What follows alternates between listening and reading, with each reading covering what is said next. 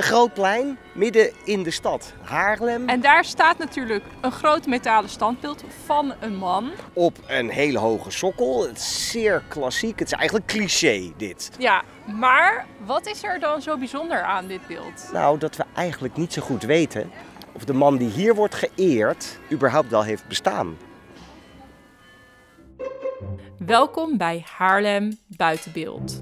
Met mij Sietske Roorda, kunsthistoricus en schrijver. En met mij Marius Bruin, erfgoedspecialist en theatermaker. In deze serie gaan we op zoek naar beelden die eh, buiten staan in Haarlem. Kunstwerken in de publieke ruimte. Ja, dat eh, zeg ik. Rond sommige van deze kunstwerken zijn hele mythes ontstaan, terwijl andere verhalen compleet in de vergetelheid zijn geraakt. Wij gaan op onderzoek uit om de geschiedenis van deze kunstwerken te ontrafelen. Maar we vragen ons ook af wat deze kunstwerken in de publieke ruimte doen. Ja, en wat hebben we eraan? Om anders over een kunstwerk en de publieke ruimte na te denken, beginnen we met een verhaal. Hoe ons verleden een gezicht krijgt. Bijna 200 jaar geleden kreeg kunstenaar Louis Royer een bijzondere opdracht. Hé, hey, Louis, wat is dat dan? Uh, ja, ik zal het lezen. Uh, wat staat er? Hierbij bevestigt de commissie tot oprichting van een standbeeld van den uitvinder van den boekdrukkunst. De boekdrukkunst? Mm, ja. Dat, dat was toch een Duitser of zo? Oli Gutenberg. Nee, nou, ze, ja, ze vragen mij een beeld te maken van Laurens Koster in Haarlem. Nou, die ken ik niet. Hm. Hé, maar kijk, ze hebben enige prenten van Koster bijgevoegd. Is dat hem? Wat een strenge kop. Dat is niet echt gunstig, hè? Hoe weet je nou wie de echte uitvinder is? Tja, wat moet ik daarmee? Die prenten zien er allemaal anders uit. Ja, ja ze zijn allemaal na zijn dood gemaakt. Hé, hey, kijk. Deze is toch wel aardig? Nou, hier zou ik niet aan beginnen hoor. Dan kan je nog beter je eigen hoofd erop zetten. Ja, ik denk niet dat de commissie daar blij mee gaat zijn. Nee, maar ik wel.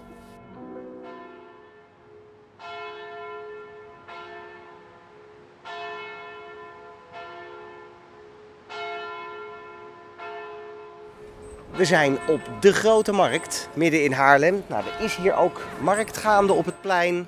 En op dit plein staat dus een groot klassiek standbeeld. Ja, dat is een uh, standbeeld van een man. Hoe kan het ook anders? En dat is Laurens Jansson Koster, de uitvinder van de boekdrukkunst. Althans, dat staat op de sokkel die eronder Ja, staat. en hij heeft ook uh, in zijn hand een uh, boekdrukletter. Ja. En in zijn andere hand een, uh, een boek, dus dat kan niet missen. Dat wordt ons keurig uitgelegd, ja, inderdaad. Ja. Dat, uh, het is duidelijk waar dit voor staat. Hij heeft ook een, die, die middeleeuwse jas die hij aan heeft met een soort bontkraag. Daar heeft hij omgeslagen als een soort klassieke toga. Hij kijkt er ook serieus bij. Uh, en hij heeft verder zo'n middeleeuws hoofddeksel zoals Erasmus. Dus het ziet eruit alsof hij uit de middeleeuwen komt. Wat hij ook komt, want volgens het verhaal zou hij, deze man, dus de uitvinding van de boekdrukkunst hebben gedaan in het jaar 1423. Nou, dat is de late middeleeuwen. En dat is ook meteen de reden dat dit beeld hier staat. En dit beeld is gemaakt midden 19e eeuw, dus meer dan 150 jaar geleden, door kunstenaar Louis Royer. Is dat een hele bekende kunstenaar? Dat was in de 19e eeuw de allerbekendste kunstenaar van Nederland. Oké. Okay. En hij was overigens geboren in wat nu België is. Dus ik denk dat je zijn naam als Royer op zijn Frans uitspreekt. Kan ook Royer zijn. Maar okay. laten we Royer aanhouden. Ja, lekker chic. Ja. We gaan zo naar nog een ander uh, kunstwerk op het Prinsenhof bij het Stedelijk Gymnasium. Ja, dat is ook Laurens Jansson Koster dezelfde maar persoon. Van een andere kunstenaar. Laurens Jansson Koster is blijkbaar een hele belangrijke historische figuur hier. Ja. Het is, het is een soort badjas die hij heeft omgeslagen trouwens. Inderdaad. Het, het, is niet echt heel historisch, geloof ik. Nee, maar dat is het hele ver... Want hij heeft ook niet de boekdrukkunst Nee, gedaan. heeft hij ook niet uitgevonden. En hij bestaat misschien niet eens. Precies, maar hij kijkt er wel heel serieus bij en dat is heel belangrijk. Ja. Laten we naar het Prinsenhof gaan, want daar staat dus een veel ouder standbeeld van hem. En eigenlijk begint het verhaal daar.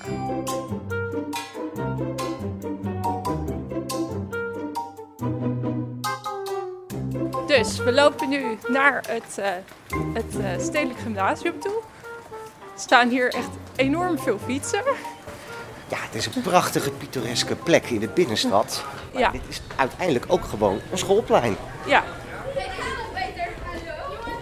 maar tussen de bomen en de struiken hier op het Prinsenhof prijkt daar een prachtig klassiek beeld. En ook dat is weer een man met een boek en een blokje in zijn hand, zie je, drukletter. ja. maar Nou. deze man is helemaal niet... eh, dit is een, een Romein bijna. Ja, hij heeft zo- zo'n lauwerkrans heeft hij om. ja, ja. Dit, nee, deze moet nog klassieker ogen dan het beeld op de grote markt. Als je er goed naar kijkt, heeft hij trouwens wel degelijk een soort nep fantasie middeleeuwse kleding aan hoor. Oké, oké. Maar hij heeft ook een soort rare pofbroek met kousen. En dat was in de 15e eeuw helemaal niet in de mode. En maar dit- maakt niet uit. En dit is een stenen beeld, waar het in, op de grote markt is het een bronzen beeld. En hij is een kleiner formaat. Hij is iets minder Ja.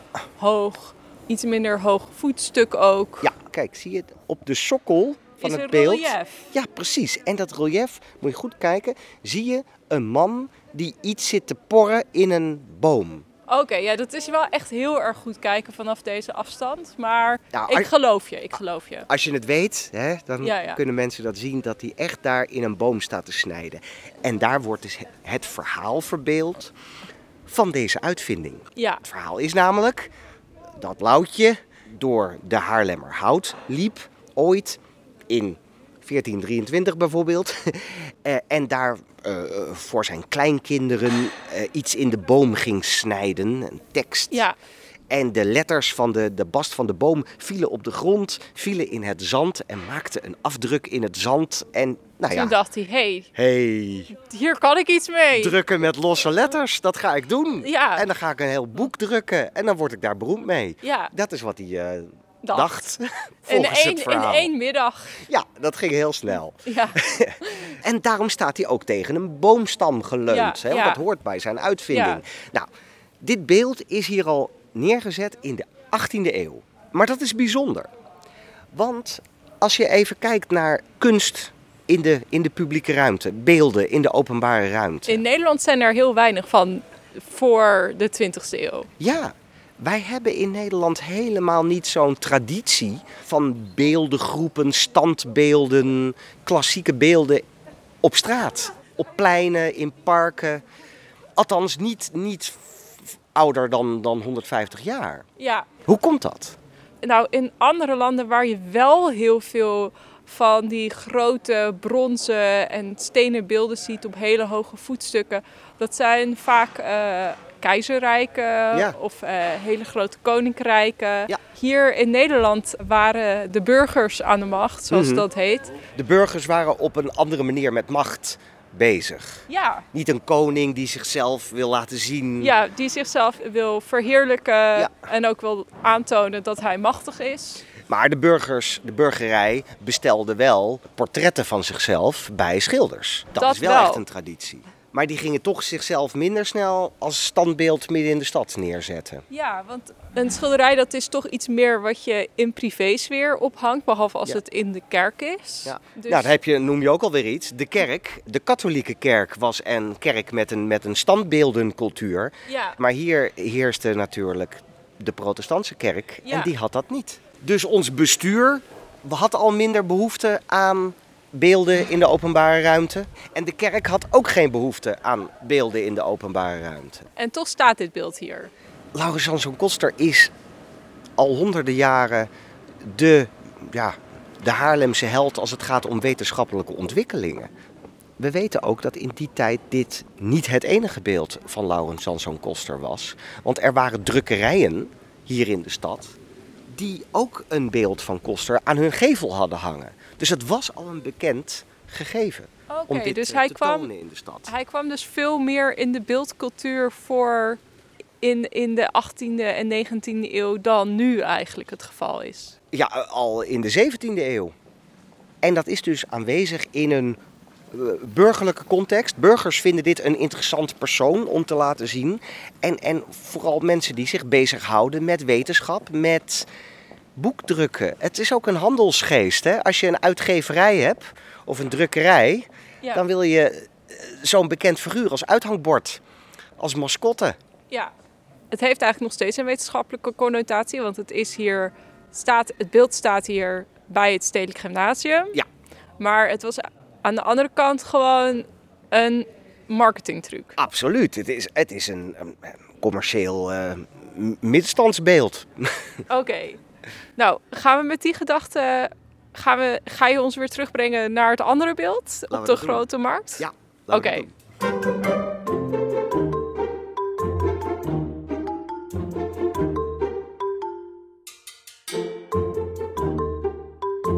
We zijn hier weer terug op de grote markt.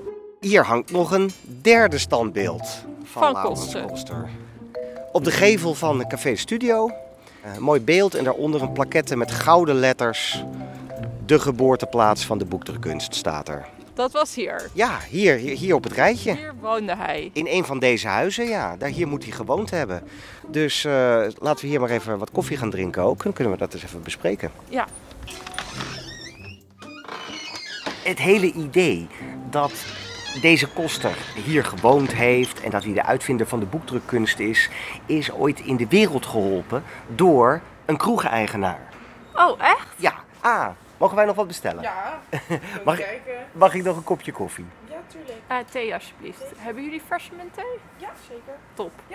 In de 16e eeuw, dat is, dat is al meer dan 100 jaar nadat het gebeurd zou zijn, Oké. circuleerde dat hier in de stad. Maar dat waren vage verhalen. Een beetje zo'n eh, urban legend. Dat was het eigenlijk al een beetje inderdaad. En toen kwam een kroegeigenaar erachter, die ging zijn stamboom uitzoeken. Dat in dat café waar die had, dat huis, dat daar 100 jaar eerder een koster, iemand die koster heette, eh, gewoond zou hebben. En die dacht, ja, eh, 1 en 1 is 2. Dan is dat waarschijnlijk die man van, van die urban legend, van, die, van de uitvinder. Dus die hing meteen een bord in zijn kroeg van eh, hier heeft hij gewoond.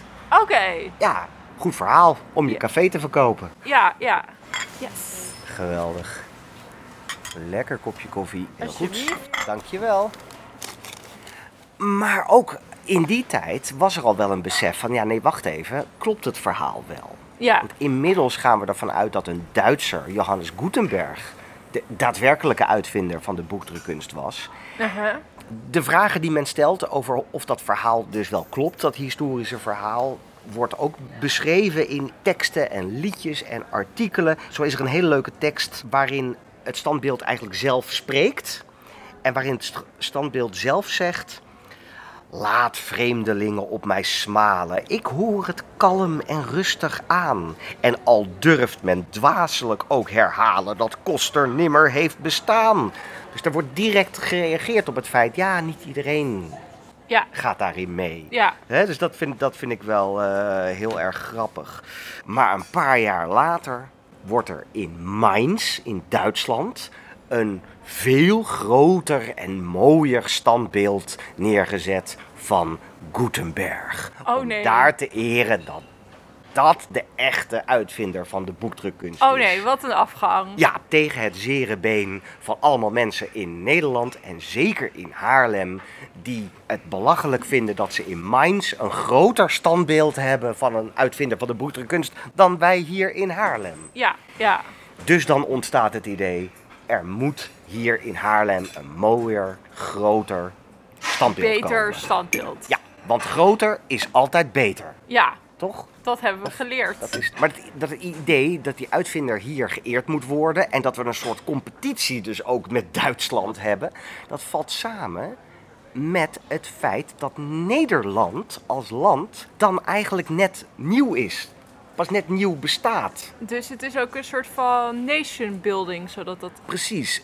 Politiek eh, gebeurt er natuurlijk ontzettend veel eh, in de 19e eeuw. En we hebben net Napoleon gehad, die is verslagen. Ja. Eh, de, de kaart van Europa ziet er totaal anders uit. Ja. Er, er worden allemaal nieuwe landen en staten gecreëerd eigenlijk. Ja. Zo ook het Koninkrijk Nederland. Wat, En die moeten een nationale eenheid worden. er moet een, een cultuur bedacht worden, iets wat ons bindt. En Eh, in Haarlem was dat dus de boekdrukkunst. Ja, dat was een verhaal wat al, al lang bestond en dat kon daar goed voor, voor worden gebruikt. Er vindt dus feitelijk een soort internationale wedloop, wapenwedloop gaande. Maar dan van, van natievorming, van cultuurvorming, hè, laten zien wie je bent. Ja. En als de Duitsers laten zien dat zij zogenaamd met die bedrieger, want dat vond men natuurlijk van een Gutenberg, eh, die uitvinding had gedaan, dan moest hier een groter beeld komen. En er werd een commissie ingesteld die dat moest gaan regelen, geld moest verzamelen. Om hier een groot beeld eh, te laten neerzetten. De beroemde Haarlemse drukker Johan Enschede, die drukkerij bestaat ook nog steeds. Ja, hè? van de bankbiljetten. Onder andere van de Nederlandse bankbiljetten. Die zat ook in die commissie. Die heeft er ook flink aan bijbetaald dat dit eh, eh, beeld er moest komen. Dus het was echt een burgerinitiatief. Ja, en het, het was heel belangrijk dus ook. Het is Men- echt een, een, een eredingetje. Een groot internationaal eredingetje. Wij tegen de Duitsers ook. Ja, ja. Ja, burgers en bedrijven betaalden eraan mee. Maar bijvoorbeeld de koning, koning Willem II, heeft er ook aan bijbetaald. Oh, Ja, maar uit eigen zak betaald. uit eigen zak, uit Ja. het eh Oranje Fonds. Ja, eh. precies. Helmes van Nassau ben ik van Duitsen bloed. Den vaderland gaat We zitten dus in een periode van een enorm nationaal besef. Hè, Ja. En dat landen zichzelf moeten uitvinden. Ja. Wie, wie zijn wij eigenlijk als Ja. Nederland? Wat, welke cultuur vinden wij belangrijk? Hoe willen wij ons beste beentje voorzetten? Precies. Maar dat enorme nationalisme, dat was ook weer wel niet vanzelfsprekend. Er waren ook heel veel mensen op tegen. Er kwam ook heel veel kritiek op het plaatsen van dit standbeeld. Want wat voor kritiek was er dan tegen dat nationale cultuurbedenken? Het is heel leuk als je gaat eh, kijken naar kranten in die tijd. Mensen gaan brieven schrijven naar de krant, ingezonde brieven, waarin ze ook hun mening delen. Dat is toch ook een beetje de, de sociale media, Twitter-cultuur van de 19e eeuw, is brieven schrijven naar de krant. Ja, En dat, voor de duidelijkheid, dat staat in kranten uit heel Nederland. Dus dat is niet iets wat alleen in Haarlem speelt. Maar wat zien we staan? Bijvoorbeeld, iemand schrijft... Er zijn mensen die de nationale eer voor een flauw denkbeeld houden. Is het niet mogelijk om een gedenkteken op te richten aan de uitvinder van de boekdrukkunst in het algemeen? Dus waarbij de eer gedeeltelijk aan het Haarlemse landgenoot en gedeeltelijk aan de Duitse landsbroeder Gutenberg zou worden toegekend. oké. dus De- en dit- dit- veel soort van het meer in het midden houden en het meer eh, de boekdrukkunst in het algemeen eren. Precies, want het is natuurlijk een fantastische uitvinding die ons cultureel in Europa heel veel gebracht heeft. Maar waar dat nou is en wie dat nou heeft gedaan, dat is dan minder belangrijk. Het is heel interessant. En dit staat in de Overijsselse Courant van 9 jan- januari 1848. Dus het is Dus- echt overal in het Ja. land hebben we het hier over, over dit beeld. Precies. Maar dan twee dagen later staat er in diezelfde krant, zijn er juist hele nationalistische stemmen. En die schrijven meteen een reactie. Overijssel wil niet onverschillig blijven. Overijssel kan niet werkeloos blijven. Waar het de eer geldt van ons volk en de erkentenis ener verdiensten voor de wereld. En hoppa, daar wordt er heel veel geld over gemaakt. Toch voor de bouw van dit standbeeld. Oké, dus het is eh, ook Overijssel. Ja. In Overijssel zijn er mensen die pro Laurens Jansson Koster zijn. Absoluut. Hier, iemand anders die schrijft. Is het niet een ijdele vertoning om de roemrijke of nuttige daden van het voorgeslacht ge- geslacht door een teken te vereeuwigen? Dus die vindt het maar ijdel gedoe. Nou ja, wat, kijk, wat belangrijk is en wat je misschien moet eren, zijn eh, goede werken die verricht worden. En het land of de plek waar die werken verricht worden is van belang als dat land actief ervoor zorgt dat er bijvoorbeeld eh, een, een goede wetenschappelijk klimaat is. Of dat er goed onderwijs is. Ja. ja, dan mag je dat eren. Maar het feit dat iemand hier geboren is, is niet genoeg om dat nou nationalistisch eh, lekker trots op te gaan lopen zijn. Ja. Wat schrijft er iemand in de Arnhemse Courant, dus dat is ook alweer overal. Het land dat trots mag zijn om den uitvinder te hebben zien geboren worden, wat een grote zotheid is dat in weinig woorden. Het zou mij genoegen doen indien iemand mij uitlegde hoe de geboorte van een groot man eer kan geven aan land, stad, straat, huis, kamer of wat dan ook. Moet de zaak dat een groot man hier of daar geboren is bewijzen dat, dat de grond of de lucht geschikt zijn tot het voortbrengen van grote geesten? Ja, ik, en ik ben het eigenlijk best wel eens met deze kritiek. dat het, de boekdrukkunst was natuurlijk al lang helemaal wijdverspreid over de hele wereld. Ja. Dus dat het hier in Haarlem zou zijn begonnen, ja, Dus het idee van een, een, een gedenkteken voor de boekdrukkunst. Prima, maar eh, laten we gewoon eh, iedereen herdenken die daaraan heeft bijgedragen. En niet alleen maar de persoon die toevallig hier geboren is. ja, ja. Interessante gedachtegang. Het doet me heel erg denken aan een documentaire van eh, Werner Herzog, The Internet, Lo and Behold. En daarin gaat hij ook kijken naar de eerste server. De eerste computerserver. Ja, ja. En dan kijkt hij, dan eh, richt hij zijn camera zo op die server, een soort van kijkersmensen. Het begin van het internet. Het begin van het internet. Maar dat doet hij op een hele ironische manier eigenlijk. Maar het begin van het internet, het is nu zo wijd. Het internet is overal. Dus het maakt er ook niet meer echt. Die eerste server, ja, het is wel schattig of zo om er naar te kijken. Maar het zegt ook helemaal niks. Wat natuurlijk wel iets zegt, is het wetenschappelijk klimaat en de instituten waarbinnen het internet is ontwikkeld. Wat een heel internationaal gebeuren was. Ja. En het eren van het internet vind ik eigenlijk heel erg interessant en heel belangrijk. Ja, Maar dat hoef je inderdaad niet aan één apparaatje te hangen. nee. Mooie vergelijking trouwens, want de uitvinding van de boekdrukkunst was natuurlijk het internet van de 15e en 16e eeuw. Dat was een explosie van verspreiding van kennis. Ja, ja, daarom dacht ik er ook Ja. aan. Het is die. Heel mooi. Ja. Deutschland, Deutschland, über alles, über alles in der Welt. Oké, waar ik dus nog aan dacht met eh, dat hele nationale eenheid bouwen is Valhalla. Een tempel die in de 19e eeuw is gebouwd aan de Donau in Duitsland. Ja, En in die tempel zijn er allemaal bustes van bekende Duitsers en eh, ook Nederlanders. Dus ook eh, een Jan van Eyck bijvoorbeeld. Allemaal grote namen staan in die tempel. maar die tempel is gebouwd om eh, de, de, de Duitse cultuur te eren. Ja, ja. Dus de persoon is belangrijker dan wat hij, wat hij veroorzaakt heeft. Dat, ja, eh, precies. ja, dus je hebt de ja. buste van Rembrandt. Die Ja. weet vrij zeker dat die er wel staat. Die, die zie je, maar niet een schilderij van Rembrandt. Of een, een, een, een werk van Schiller. Het, Eh, het is dus een verzameling eh, belangrijke Duitsers. Of in Ja. ieder geval mensen die hebben bijgedragen aan de Duitse cultuur. ja, En dat ja. is interessant, want er worden dus mensen die, wat we nu Belgen of Vlamingen noemen, of Nederlanders, die worden dan tot de Duitse cultuur gerekend. Ja, daar. eigenlijk wel. Ja. Wat alweer aangeeft dat dat nationalisme een heel relatief gegeven is. Want ja, en ook een beetje, het geeft ook een beetje een rare bijsmaak, omdat natuurlijk eh, Duitsland Nederland is binnengevallen tijdens de Tweede Wereldoorlog met het idee van Nederlanders zijn een broedervolk van de Duitsers. ja, maar goed, toen die tempel werd gebouwd, dat was ver voor de Tweede Wereldoorlog. Dus misschien Ja, een beetje gek Ergens in ja, om dat, om dat dan nu bij te 1830, betrekken. 1840, ja. Ja. Ehm, die tempel is eigenlijk in dezelfde periode gebouwd dat die hele natievorming bezig was. Ja. Het besef van nationaal, nationale culturen. Ja. Dezelfde tijd als het beeld hier van Koster. ja.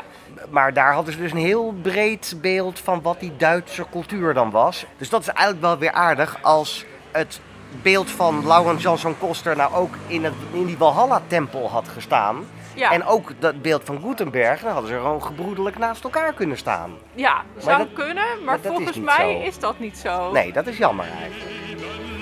Maar goed.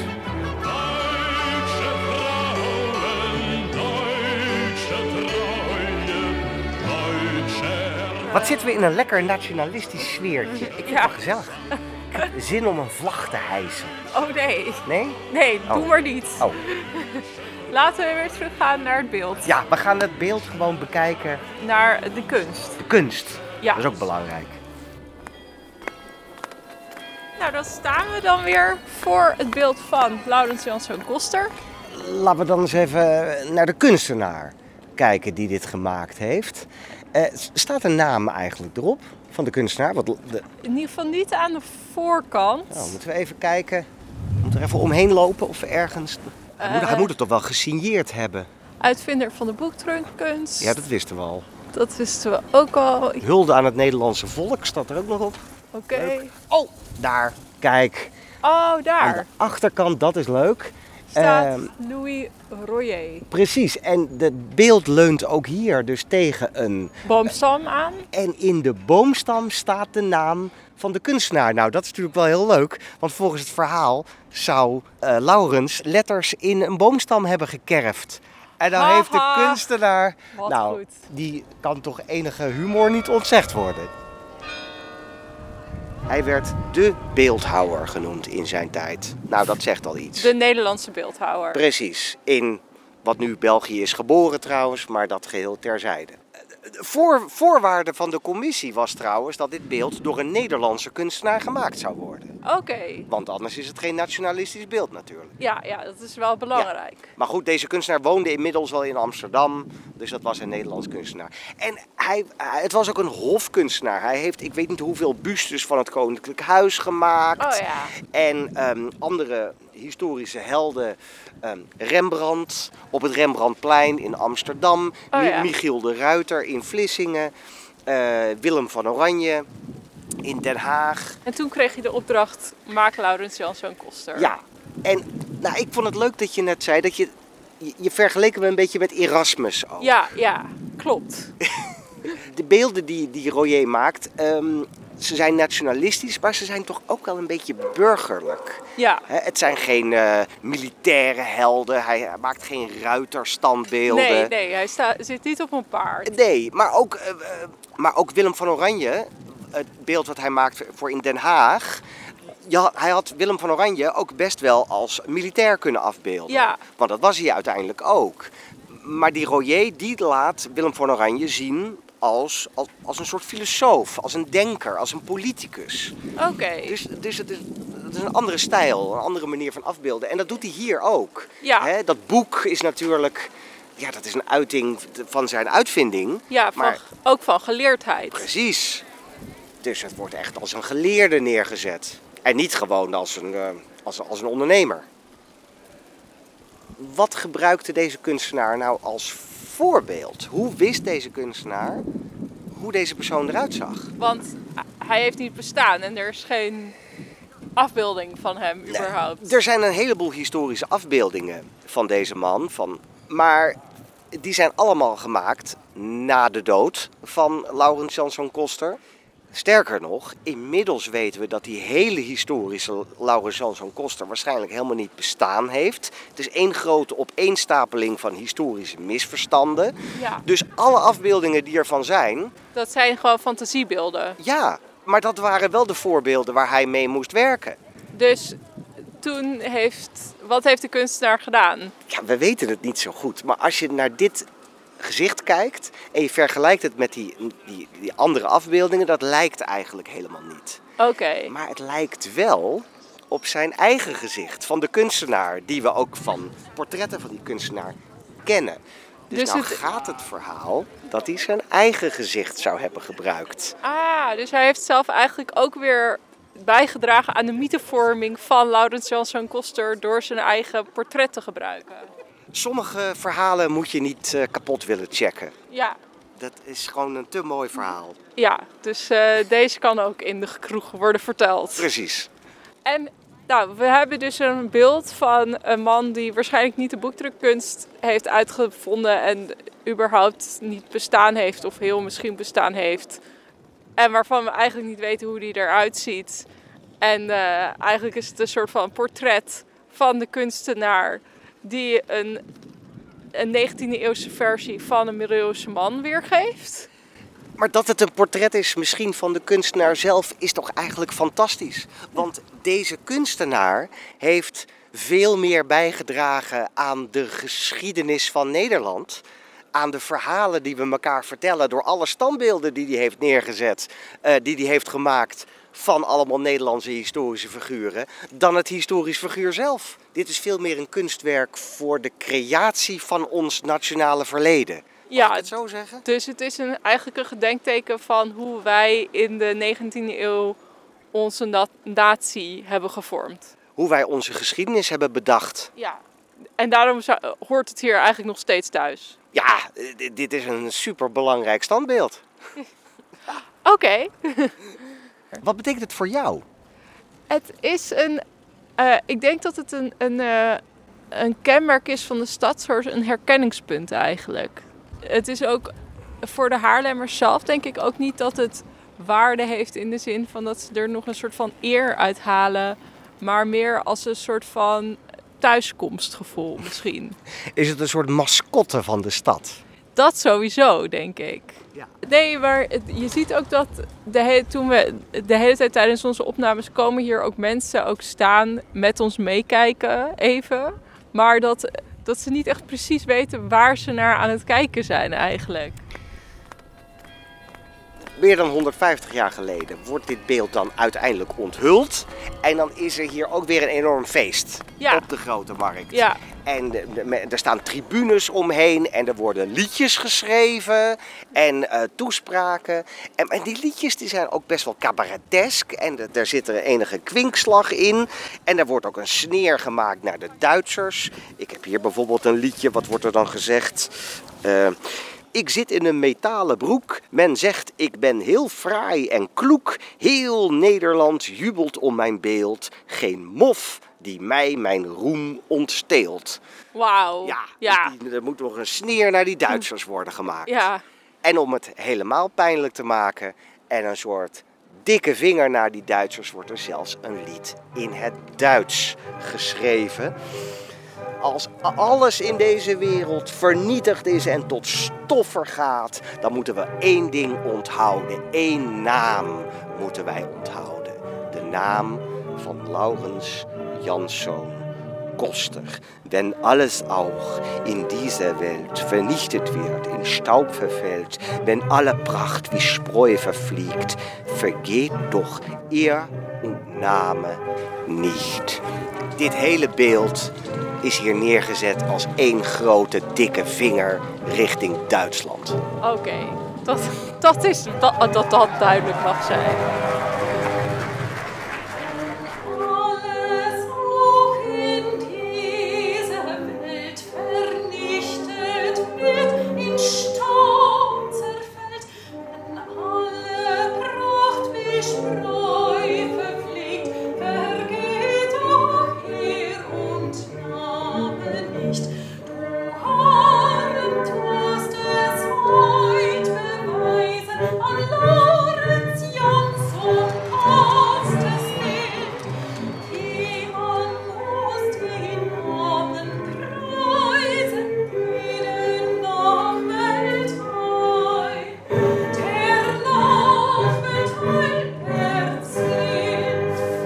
Dit was Haarlem buiten beeld.